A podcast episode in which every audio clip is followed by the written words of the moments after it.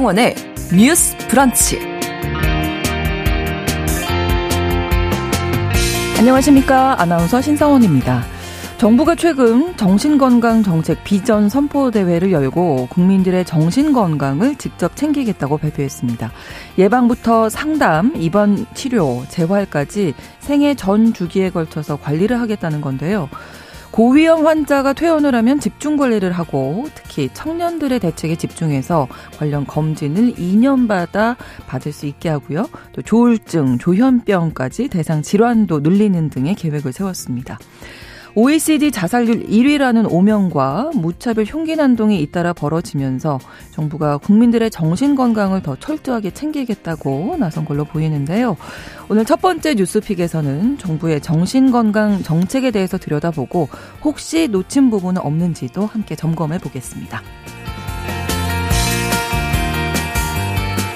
이제는 아파트, 다가구 등 공동주택에서 생활하는 게 보편화됐죠. 때문에 층간소음에 따른 갈등도 많아졌습니다.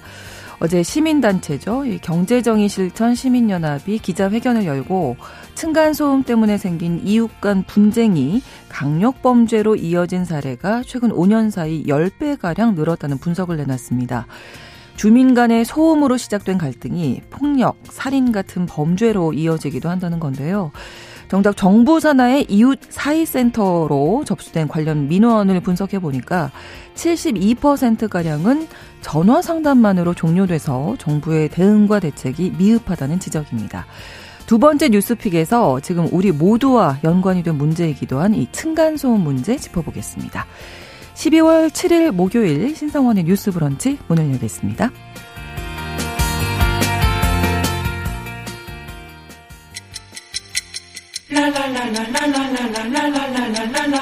듣고 공감하고 진단합니다.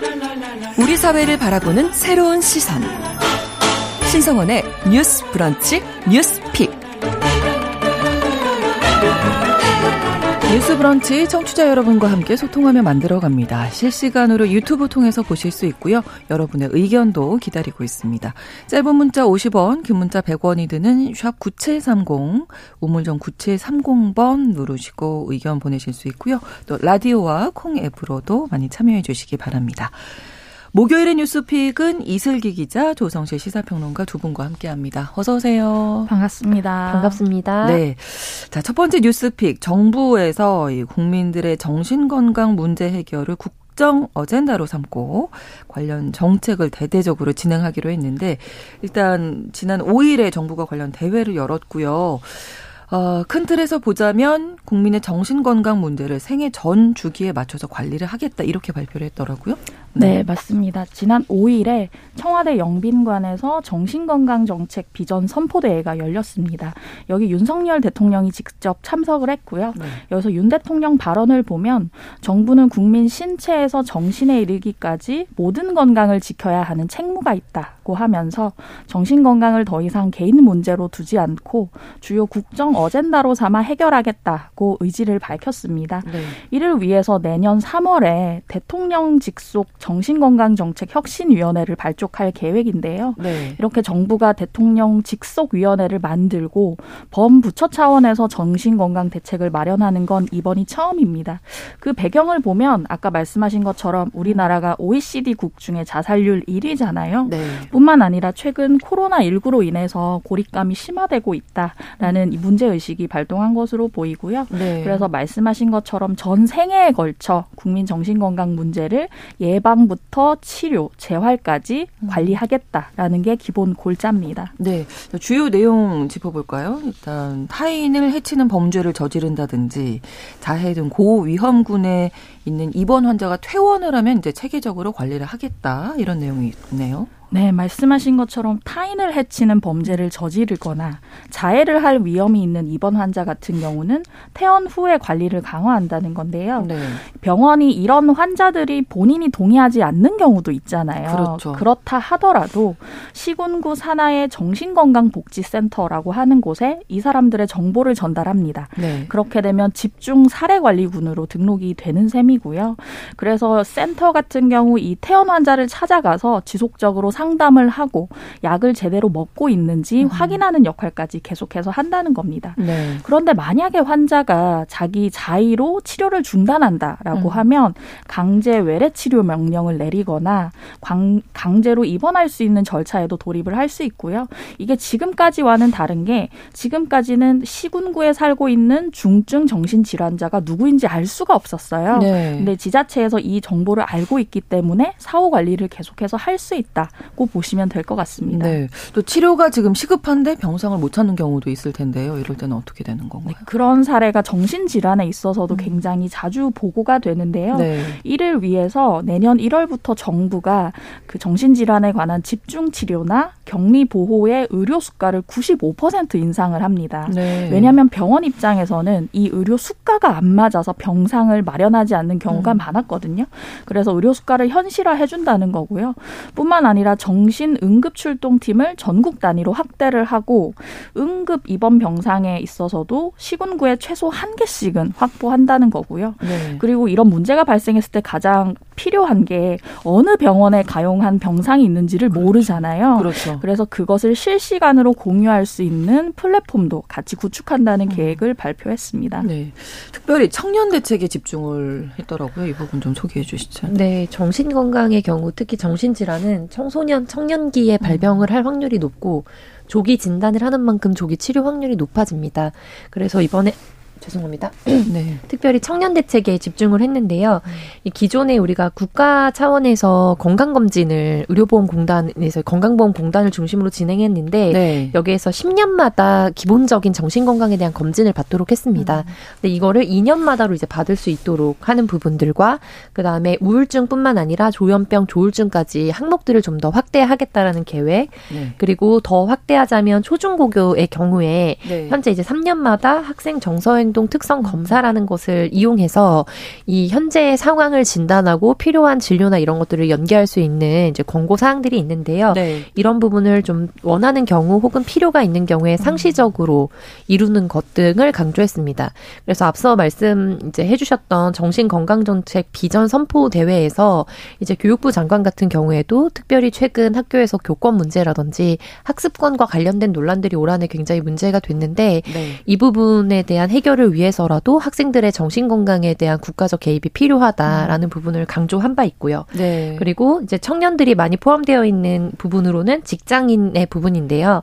이제 2년마다 받는 일반 검진 항목에 정신 건강 영역이 추가되는 부분들 음. 그리고 실직자가 고용센터에서 스트레스 상담을 받게 되는 부분 등 특별히 청년들에 있어서 비용 부담이나 이런 것들 때문에 요구나 이제 필요 사항이 있는데 접근을 못하게 되는 경우를 음. 좀 최소화하겠다라는 국가적 의지를 발표한 상황입니다. 네, 이렇게 정기적으로 검진을 통해서 위험군으로 선별이 되면 또 관리를 하는 거죠. 네. 예. 현재 같은 경우에는 이제 본인이 의지를 가지고 상담센터를 방문하거나 했을 때 사실상 그 재정적인 부담이 굉장히 큰 상황이거든요. 그렇죠.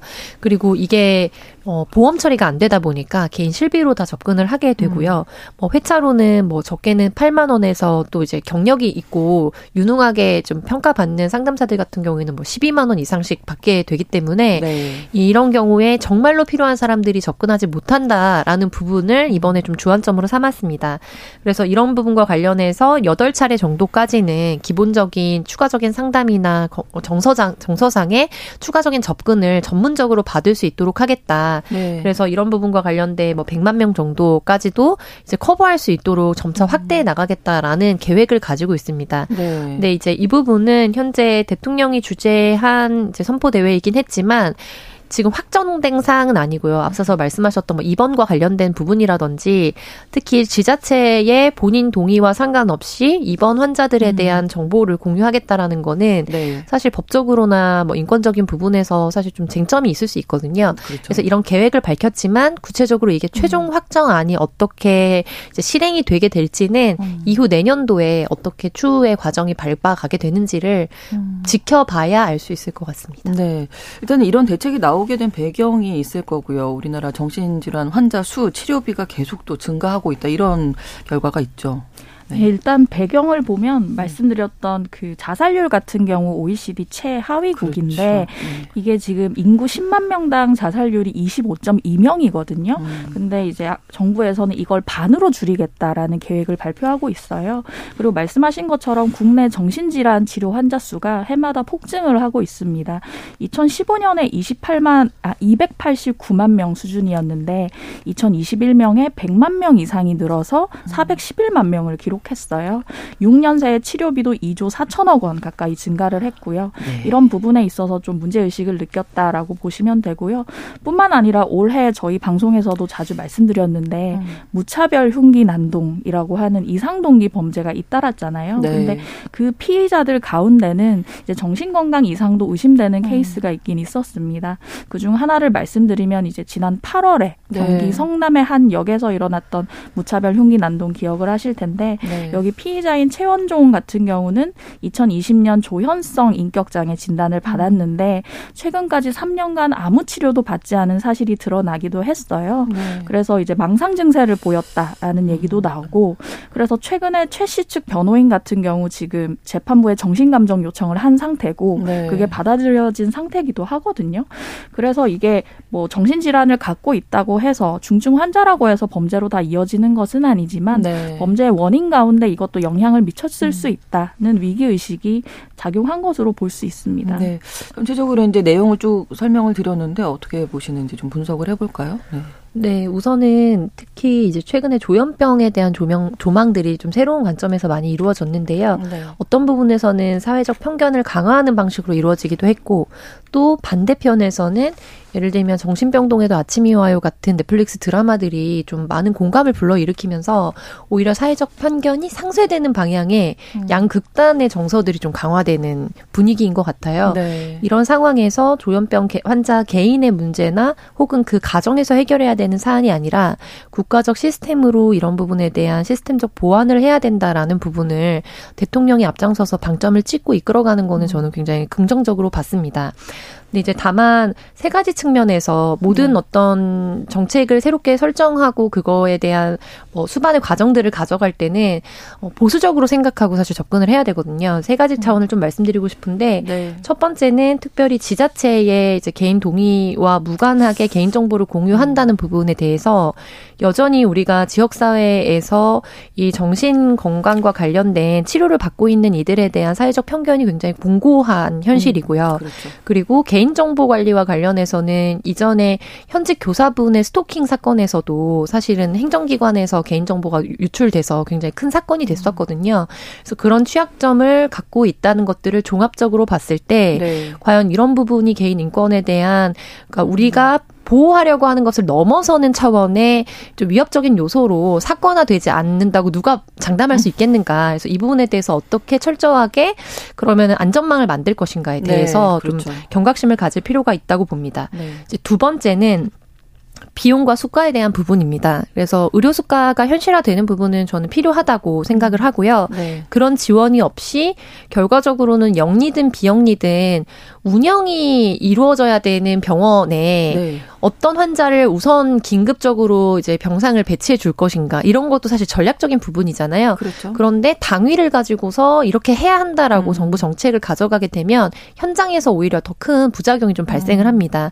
그러니까 의료 수가를 일정 부분 현실화 해 주고 뭐 긴급이나 이런 경우에 더 많은 비용을 이제 배정해 주는 거는 저는 긍정적으로 받고 네. 이제 다만 저희가 도수 치료 같은 것들을 실례로 봤을 때 네. 이거는 실비 보험과 연계되는 부분이긴 합니다만 전반적으로 실비 보험이 커버되면서 이게 공고하게 전국적으로 전체 비용이 상승하는 효과를 좀 불러일으키거든요. 음. 아, 네. 그래서 이런 부분에서 정말로 필요한 수준이 어느 정도이고 음. 일정 부분 이런 게 하나의 문화로 자리 잡다 보면은 네. 사실은 국가 지원을 받기 때문에 일정 부분 도덕적 해이나 암묵적인 좀 편법적인 부작용들이 음. 발생할 수 있거든요. 네. 그래서 거기서 국가 재정의 누수가 일어나지 않도록 어떻게 관리 감독을 할 것인가에 대한 접근이 굉장히 좀 중요할 음. 거라고 봤어요. 네. 그리고 세 번째로는 우리가 노인 인구가 굉장히 이제 급격히 증가하고 있는 추세고 음. 또 이제 도서 지역에서 상담사로 일하고 있는 저의 이제 가까운 지인이 있어서 들어보니까 도서 지역에 이제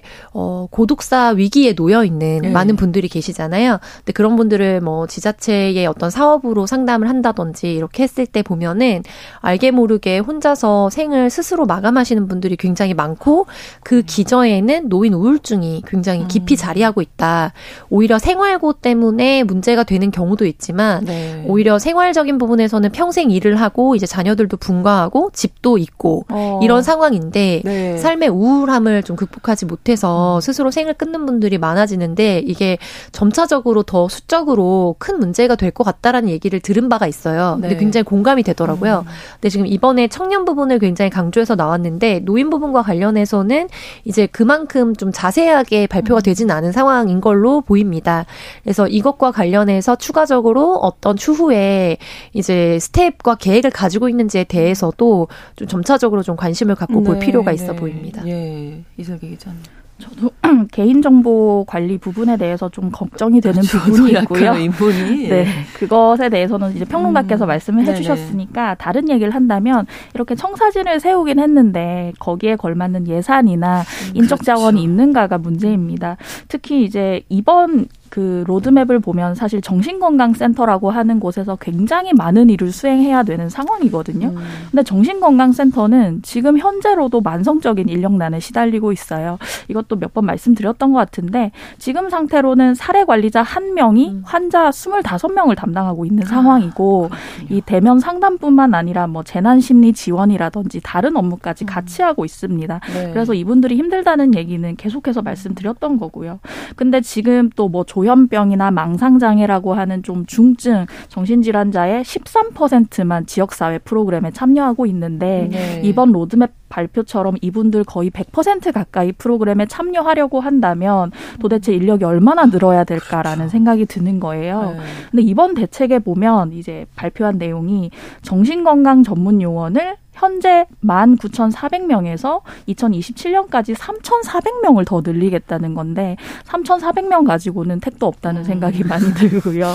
그리고 이제 점차적으로 이제 국민들 입장에서 어떤 정신 건강 의학과라고 하는 곳에 가는 것에 어떤 그 부담을 덜겠다는 거잖아요. 그렇죠. 그렇게 해서 국민 100만 명에게 심리 상담 지원한다고 하는데 음.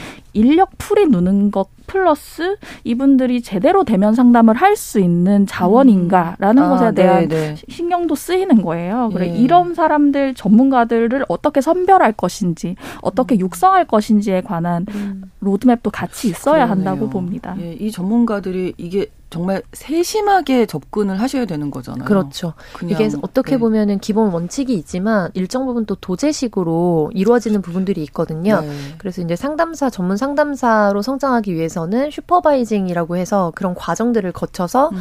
이제 많은 경력을 가지고 있는 분이 이런 케이스에 왜 그런 질문을 했는지 네. 그것이 적합한 거였는지 음. 상담자로서 뭔가 직업윤리나 이런 부분을 위반한 것은 없는지 음.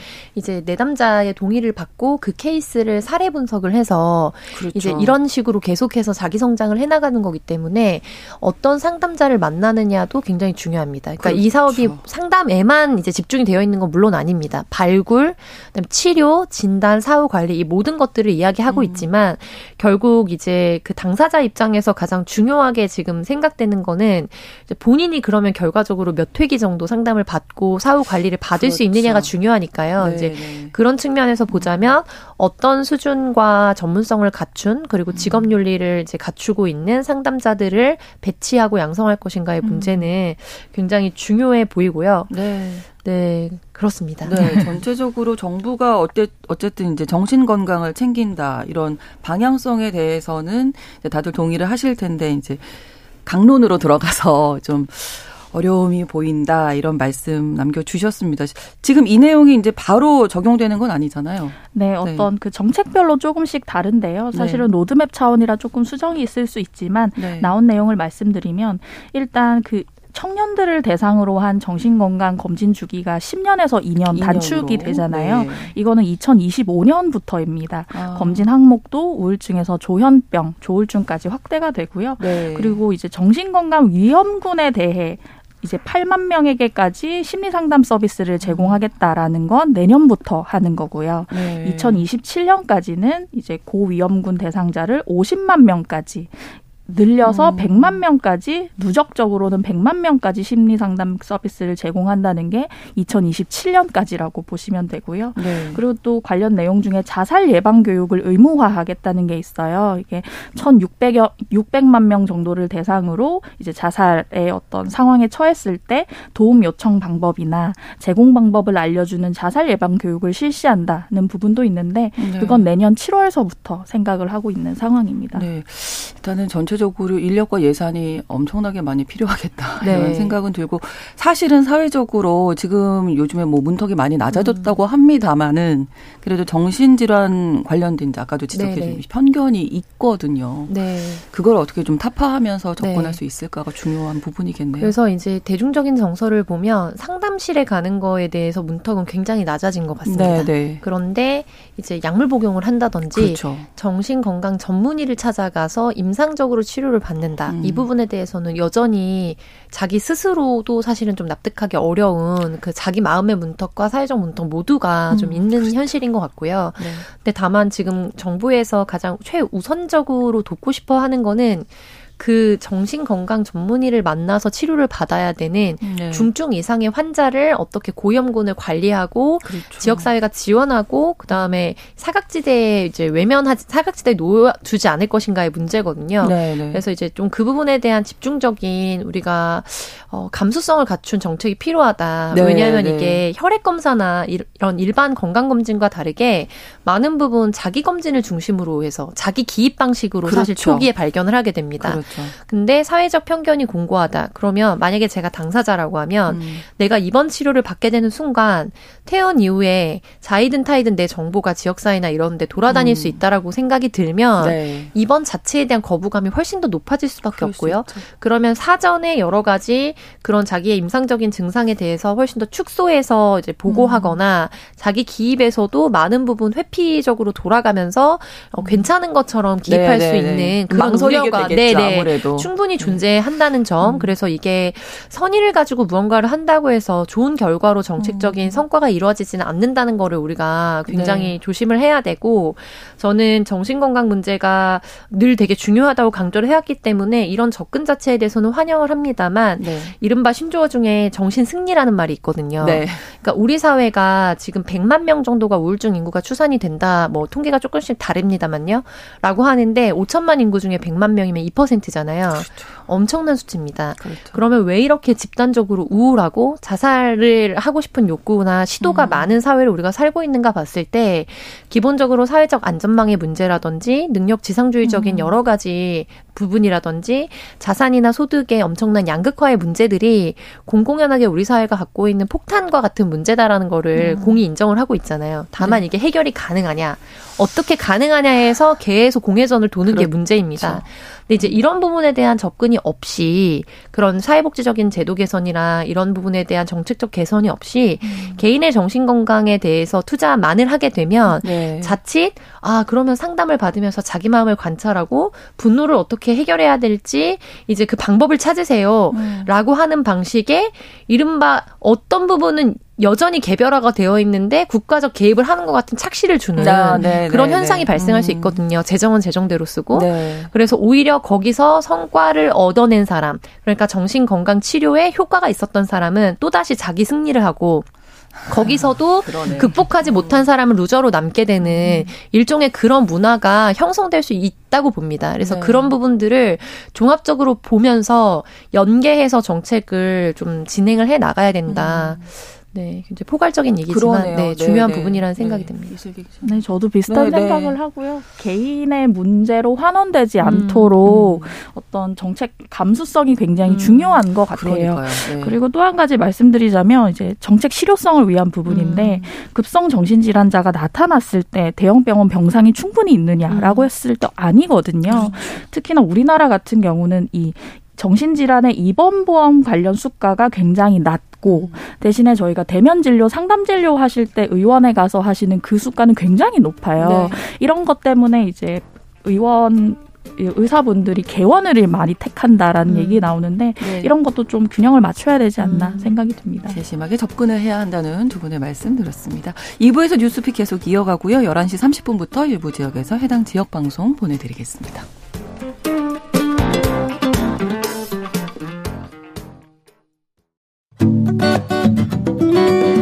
여러분은 지금 KBS 1라디오 신성원의 뉴스 브런치를 함께하고 계십니다.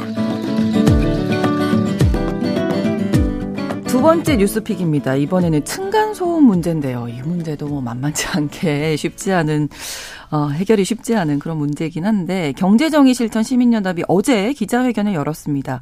이 자리에서 층간소음으로 인한 강력범죄가 늘고 있는데 정부 대책이 미흡하다 이런 지적을 했거든요.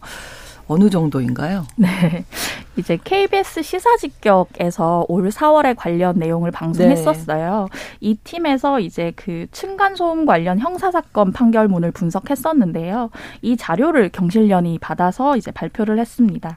최근 6년간 층간 소음에서 비롯된 뭐 살인이나 폭력 같은 5대 강력 범죄 건수를 봤더니 네. 2016년에 11건이었는데 네. 2021년에 110건으로 10배가 10배. 증가를 한 거예요. 아, 네. 엄청나게 증가를 했다 그러네요. 이렇게 보시면 될 것 같습니다. 네. 실제 뭐 뭐 많은 사건들 음. 좀 기억이 납니다만은 몇 가지 좀 예, 말씀해 주신다면. 네, 2021년 9월에 전남 여수의 한 아파트에서 일어난 사건인데요. 네. 예, 범인은 아파트에 혼자 살던 남성이었습니다. 위층에 살던 부부를 흉기로 찔러서 숨지게 했는데 음. 이유는 다름 아닌 층간 소음이었습니다. 이것에 대해서는 여러 얘기가 있지만 음. 이 범행을 저지른 A 씨 같은 경우는 좀 망상이 있었다고 음. 아. 하는 얘기들이 나오고 있고 네. 위에 사는 부부가 의도적으로 음. 소음을 낸다라고 음. 생각을 했대요. 그래서 이 당시에 이제 소방관 대원들이 이제 신고를 받고 출동을 했는데 그 네. 현장이 너무 참혹해서 외상 후 스트레스 장애를 겪을 음. 정도였다고 하고 요. 그 위층에 살던 부부뿐만 아니라 네. 부부의 아내 되는 분의 부모님이 이제 처가댁 식구들도 살고 계셨는데 네. 그 부모 역시 수차례 찔렸고 피해자의 자녀는 다른 방 안에 숨어서 화를 면했다고 합니다. 뿐만 아니라 이제 또 한 가지 밝혀져 충격적인 사건이 작년 11월에 충남 천안에서 전직 씨름 선수가 이제 자기 윗집에 사는 주민을 160번 넘게 때려서 숨지게 한 사건이었습니다. 이 둘 같은 경우는 원래 층간소음으로 갈등이 있었는데 네. 이날 자리 같은 경우는 좀 우리가 오해를 풀어보자라고 어. 하면서 술 마시며 대화하던 중이었대요. 근데 네. 피해 그 A 씨가 이제 그 윗집 주민으로부터 뺨을 먼저 맞고 이후에 주먹을 휘둘러서 한 시간 동안 폭행을 해서 사망에 이르게 한 사건이고요. 그리고 이런 얘기가 이제 온라인 커뮤니티에 있더라고요. 우리가 많이 쓰는 그 중고거래 어플리케이션에 네. 어떤 분이 내가 빈대를 사겠다, 빈대 구합니다라는 글을 올린 거예요. 우리가 알고 있는 벌레 빈대. 네, 벌레 빈대 이제 그 어. 프랑스 파리에 네. 많다고 하는 네. 최근 한국에서 문제가 네, 네, 되는 네. 벌레 빈대인데요. 이유는 사요? 내가 층간 소음으로 피해를 너무 입고 있는데 네. 이걸 풀어서 이웃을 혼내고 싶다. 라는 얘기를 올린 거예요. 어, 그걸로 이제 많은 아. 커뮤니티에서 회자가 되기도 했습니다. 그러니까 이게 아, 좀 심각하긴 심각한데 이거를 이제 층간 소음이 있을 때 뭐 우리가 배려를 하자 뭐 이런 얘기, 그런 정도는 이제 지나친 거죠. 그렇죠. 이 정도 강력 범죄로 네, 그런 거? 부분들이 있는 것 같고요. 실제로 이제 경실련이라는 경제정의 실천 연합에서 관련된 이제 보도 자료도 내고 기자회견을 가졌습니다. 근데 그 네. 궁극적인 내용이 뭐냐면 앞서서 이제 브리핑 해주신 것처럼 KBS 시사직격이라는 프로그램을 통해서 최근 이제 5년 사이에 네. 형사 사건으로 이제 판결문이 음. 접수된 것들을 분석했을 때 양적으로 층간소음과 관련된 게 10배 이상 늘었다는 네. 거잖아요. 네. 그런데 보통은 이제 시사 프로그램이나 이제 특별히 이런 다큐멘터리 이런 데서 정보 같은 것들을 이제 데이터를 분석해서 유의미한 통찰들을 좀 많이 끄집어내는데 그 인용 소스를 보시면 네. 국회를 통해서 음. 어떤 의원실을 통해서나 아니면 정보 공개 청구를 통해서 네. 직접적으로 공공기관, 행정부처로부터 자료를 받아서 분석하는 케이스가 많습니다. 그렇죠. 아니면 논문에서 이미 인용된 자료들을 네, 보거나요. 네, 네. 그런데 이번에 사실 경신열 차원에서도 그렇고 아마 시사직격에서도 비슷한 시도를 했었을 거라고 저는 예상이 되는데 결과적으로 국토부와 국토의 의원들 모두에게 이제 이런 경실련 차원에서 층간소음 해결책을 갖고 음. 있느냐라는 질의를 보낸 거예요. 네. 그런데 2022년 11월에 보냈던 근거로 봤을 때는 공개 질의상 어, 이제 국토부 차원에서는 중장기적으로 검토하겠다라는 형식적인 답변이 왔고, 음. 국회에 국토위원회 위원들이 있습니다. 전체 30명인데, 그 중에 네. 4명만 회신을 했다는 거죠. 그런데 이게 층간소음이 관련돼서 해당되는 부처가 두 개거든요. 네. 환경부와 그 다음에 국토위가 있는데, 네.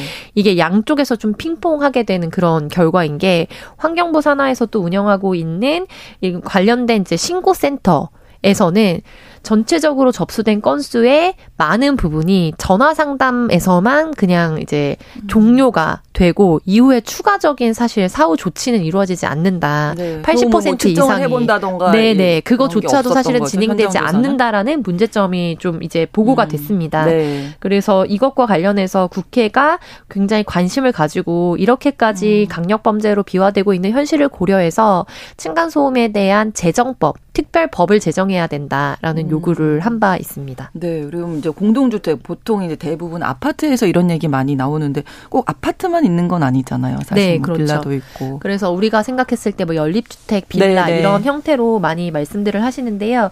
이게 실제로 그 기준이 있습니다. 층간 소음 네. 이웃 사이 센터라는 곳에 들어가셔서 혹은 네. 전화 1661에 2642로 전화를 하시면 층간 소음과 관련된 신고를 할 수 있는데 네. 서비스 대상이 전국 공동 주택 입주자예요. 네. 근데 이게 주택법과 관련 시행령에 네. 연립주택, 아파트, 단독 다세대 주택 이렇게 세 가지로 분류되는 음. 데에 해당하면 이제 이 법에 저촉을 받는 겁니다. 어. 그래서 아파트 같은 경우에는 상식적으로 이제 5계층 이상에 쓰는 그런 우리가 그렇죠. 그냥 네. 직관적으로 아파트라고 네, 네, 네 생각하는 네. 거고요. 연립주택 연립주택 같은 경우에는 주택으로 쓰는 한 개동의 바닥 면적이 660제곱미터를 초과하면서 교집합이에요. 4계층 이하인 주택. 어. 그리고 다세대 주택은 660제곱미터 이하이면서 4계층 이하인 주택. 이런 식으로 음. 조금씩 세부적으로는 자기가 어디에 해당돼서 이 법에 저촉을 받는지는 사이, 차이가 좀 있습니다. 오피스텔 이런 데는 빠지겠네요. 네네. 그런 오피스텔도 많이들 사실 텐데. 자, 대상에서 소외된 건물이 많다 뭐 이런 얘기도 있었고 사실은 늘 드는 생각이 좀 층간 소음이 이렇게 들리지 않게 지을 수는 없었나. 가장 이제 원초적인 질문이죠. 문제죠. 예, 예, 예, 예. 이런 것들 휴대폰 진동까지 들린다. 특히 최근에 지은 아파트들이 그렇다. 뭐 이런 뭐 소문도 있거든요. 근데 저는 휴대폰 진동이 들린다라는 게 좀 이색 사례, 특이 사례로 음. 언급되던데 저는 네. 항상 살던 공동주택에서 옆집 핸드폰 진동을 들어가지고 음. 이게 신기한 일인지 생각을 못했어요. 아, 아, 네. 근데 이제 말씀 관련해서 말씀드리면 이제 층간 소음 민원 같은 경우는 이제 시공 능력이 상위 100개사에 속한다라고 음. 하는 건설사 중에서 네. 87개사에서 관련 민원이 다 발생했어요. 아, 특히나 뭐. 상위 5개 기업에서는 2099 9건의 층간 소음 아. 민원이 있었고 6위에서부터 32위까지 음. 해당하는 25개사에서도 3천여 건의 민원이 있었습니다. 이것에 대해서 이제 경실련이 시공 능력을 떠나서 네. 사실 이제 상위 건설사라 하면 시공량 자체가 많잖아요. 그렇죠. 시공량이 많은 회사에 그만큼 층간 소음도 많았다라고 얘기를 했고요. 이 정도라고 한다면 사실 이제 정부가 하고 있는 매기고 있는 건축 허가 소음 기준 자체가 잘못된 것 아니냐라는 음. 전망을 내놨습니다. 네, 좀 소음 기준 어떻게 돼 있나요? 지금 소음 기준 같은 경우는 올 1월에 조금 바뀌었어요. 개정이 음. 됐는데 이제 두 가지가 있습니다. 층간 소음 같은 경우는 직접 충격 소음이라고 해서 네. 직접 충격해서 나는 소음, 뭐 음. 뭐 뛰거나 걷거나 네, 할때 네. 나는 소음과 공기 전달 소음이라고 하는 뭐 텔레비전 음. 소리라거나 스피커 아. 소리가 전달되는 소음이 있는데 이거 두 가지가 소음 기준이 달라요.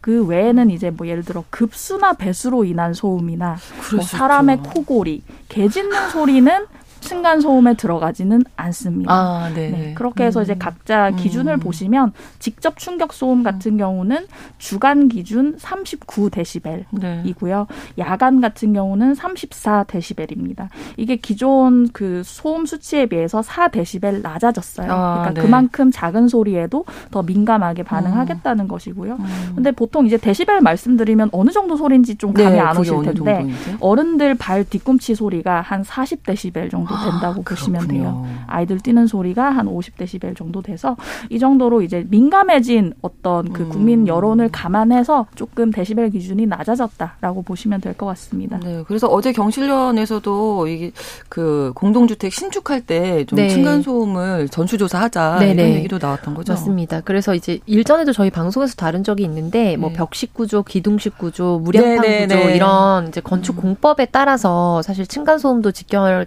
직격탄을 받게 되는 거거든요. 그렇죠. 근데 이제 비용과 그다음에 시공 일시 이런 거, 음. 기간 이런 것들을 생각해서 사실은 가성비가 가장 좋은 것을 선택하고 그 피해는 국민들이 보고 음. 있다.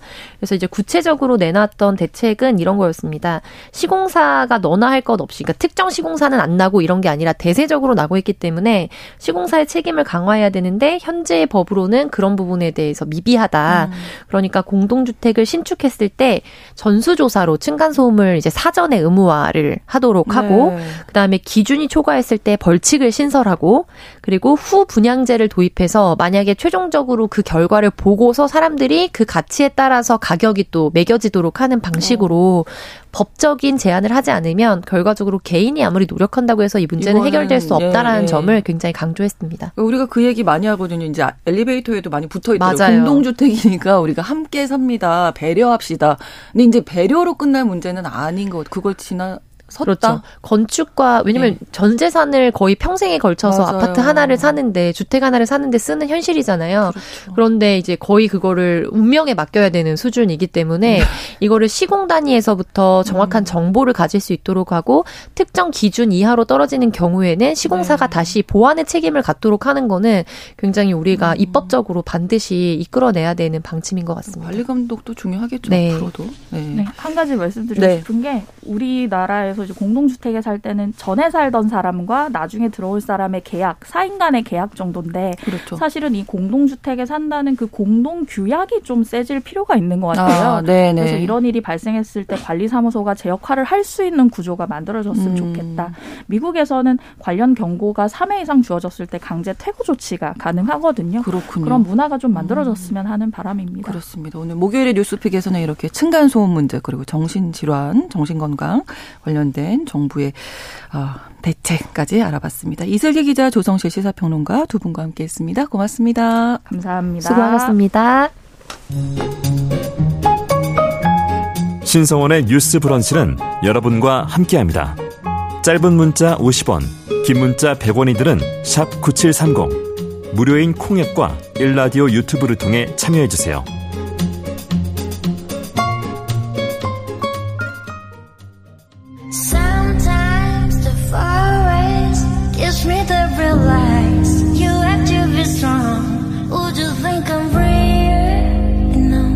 대중문화를 바라보는 색다른 시선 뉴스 브런치 문화로운 세계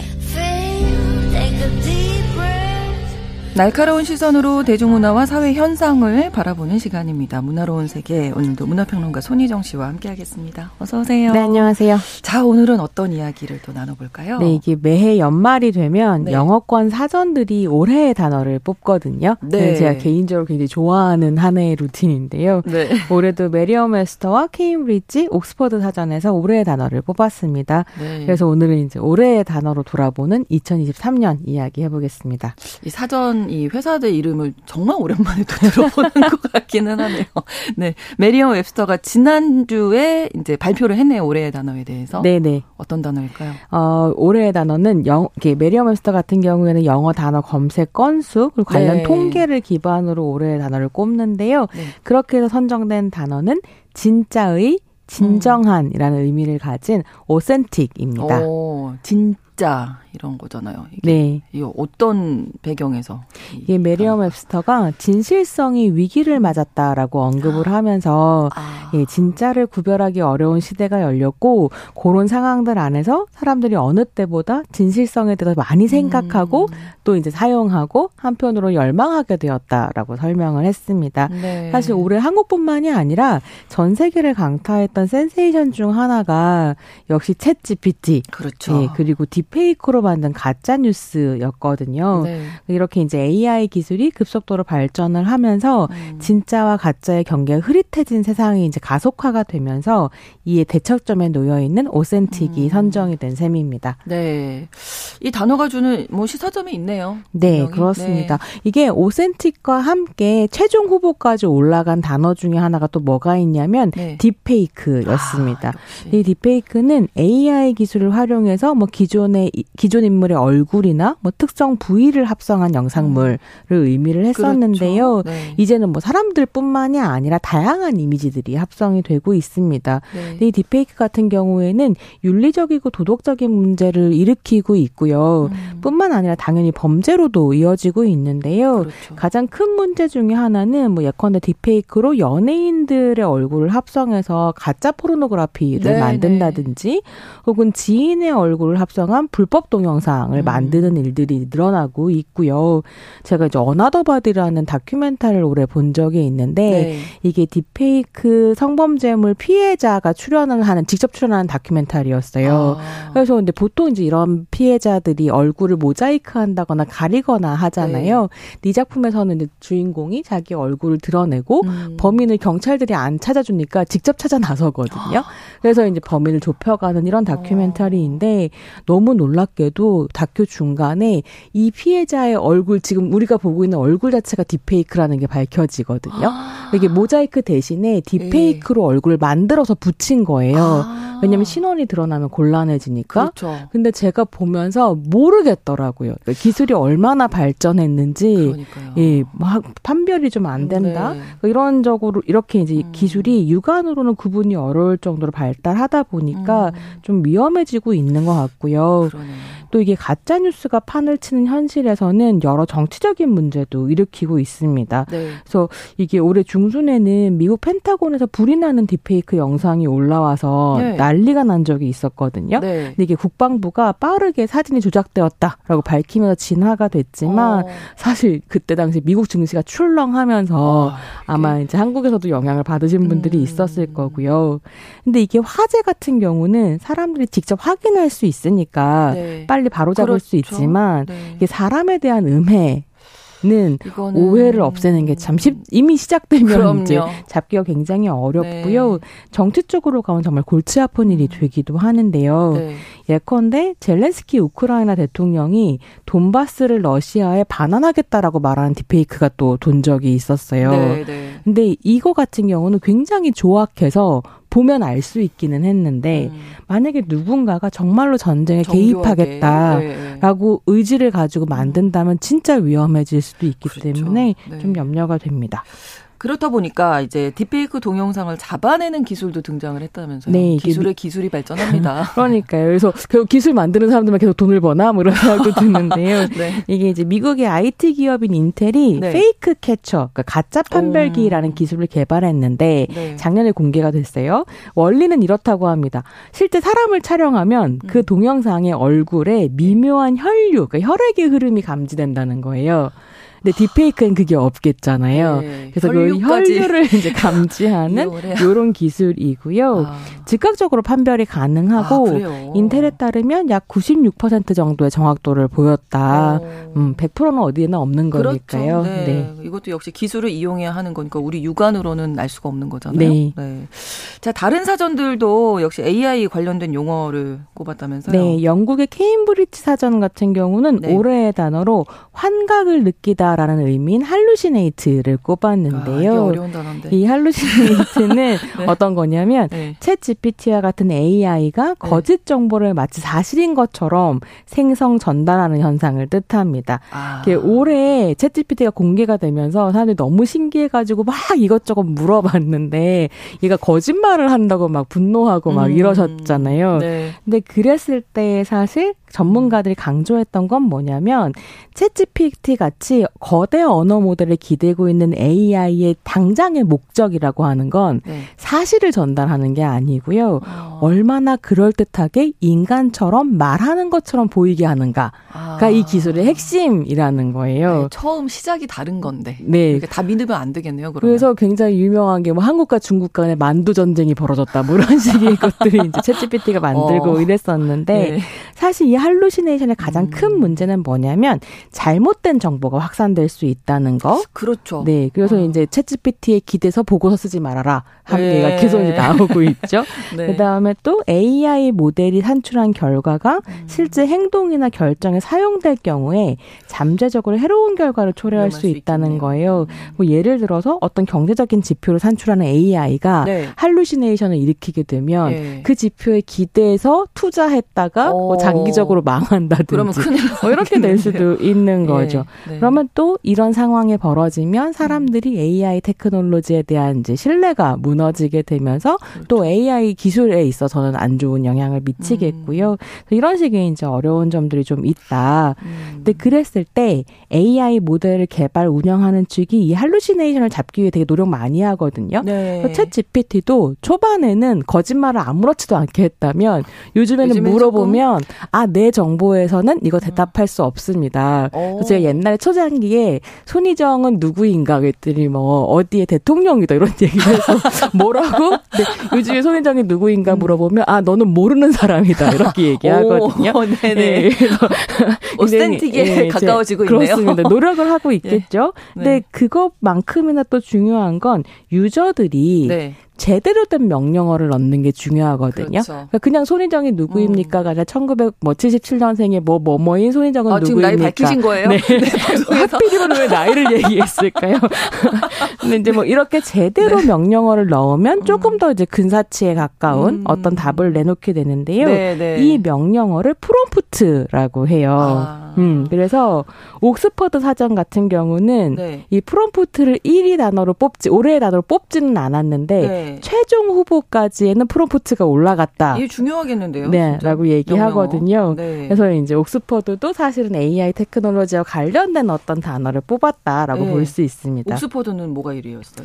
이 프롬프트가 이제 뭐 후, 최종 후보 중에 하나였다고 한다면 1위는 좀 의외의 것이었는데요. 음. 옥스퍼드가 rizz라는 단어를 뽑았 습니다. rizz? R I Z Z인데 어. 저도 처음 보는 단어인데요. 우리 그 뭐 리즈 시절 뭐 이런 얘기하는 아, 그 그거랑은 완전히 아, 다른 의미. 네, 리즈 아. 시절의 리즈는 그냥 한국 사람들이 만든 것 같은데요. 아 그렇군요. 네 이게 네. 사실은 옥스퍼드가 제가 제일 좋아하는 음. 올해의 단어를 뽑는 회사 중에 하나였는데 네. 굉장히 정치적인 단어들을 뽑아 왔거든요. 음. 근데 작년부터는 약간 문화적인 단어로 넘어갔다 이런 오. 느낌이 좀 들어요. 네.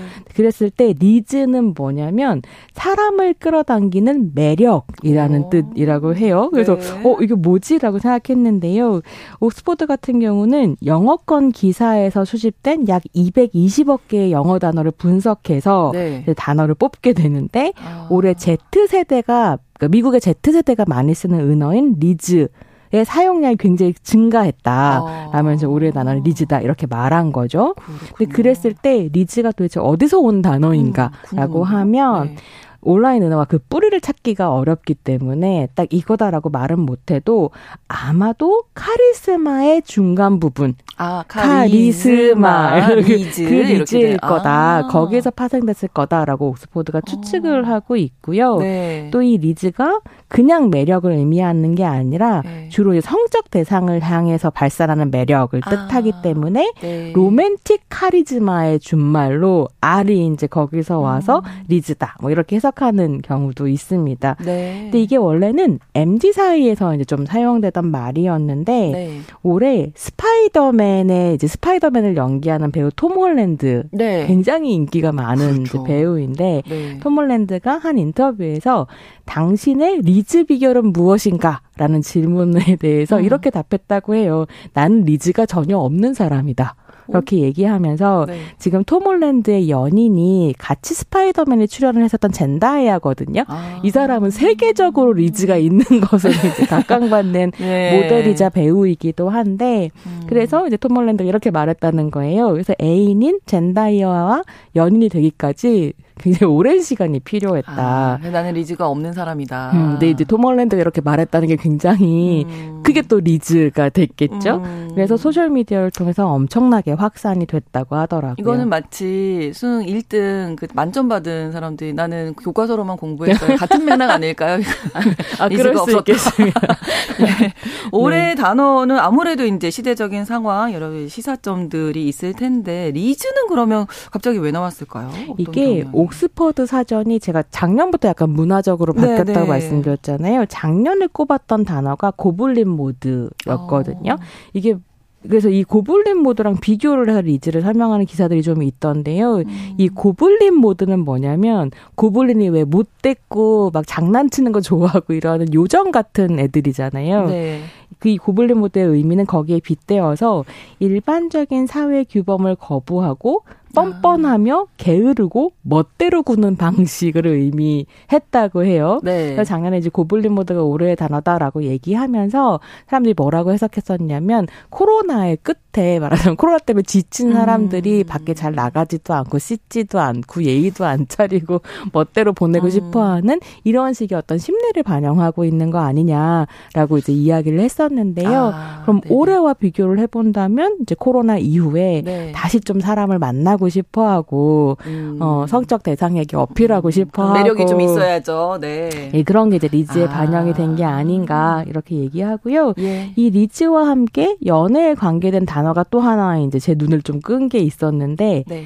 또 최종 후보에 올라갔다가 안 됐어요. 음. situationship이라는 게 있었는데요. 오. 어. 이거는 뭐 공식적이거나 확립된 것으로 간주되지 않은 연애 또는 성적 관계를 의미한다고 해요. 음. 릴레이션십에 시츄에이션이 붙, 상황이 붙은 오, 어, 거죠. 그래서 네. 한국어로 한다면 썸 탄다 아. 정도가 된다라고 얘기하더라고요. 음, 네. 우리나라에서도 사실 뭐 올해 사자성어 뭐 이런 거 발표하잖아요. 아직 네, 2001년부터 쭉 교도신문에서 해왔는데 네. 아직 안, 네, 다음 주에 발표가 될 아, 예정이고요. 그렇군요. 작년에가 과이불개, 그러니까 잘못을 하고도 고치지 않는다. 이제 또 마음에 음. 와닿는데 음. 올해는 어떨지 네. 올해도 참 과이불개한 해였는데 음, 네 기다려 볼 만한 것 같습니다. 네. 항상 이 올해 사자성어는 너무 어려운 단어들이 잘 네, 모르는. 그렇죠. 처음 들어본 게 굉장히 많이 어, 이야기를 아, 만든 거 아니야? 뭐 이런 생각이 들기도 네. 하는 것들이 나오기도 하죠. 예, 올해 단어를 이렇게 소개해 주시는 많은 생각을 하게 되네요. 설명 듣다 보니까. 네. 근데 작년에 옥스포드 사전에서 네. 끝까지 goblin mode랑 경합했던 단어가 메타버스였거든요. 아, 메타버스. 근데 올해 싹 들어갔잖아요. 그러네요. 네, 테크놀로지가 굉장히 빠르게 바뀌고 음. 있기 때문에 또 이제 내년에는 이 챗 GPT와 AI를 음. 둘러싸고 등장했던 올해의 단어가 어떻게 또 바뀔지 좀 두고 볼 필요가 있을 것 같습니다. 네, 문화평론가 손희정 씨와 오늘 함께했습니다. 고맙습니다. 네, 감사합니다. 신성원의 뉴스 브런치 목요일 순서 마치고요. 내일 다시 오겠습니다. 고맙습니다.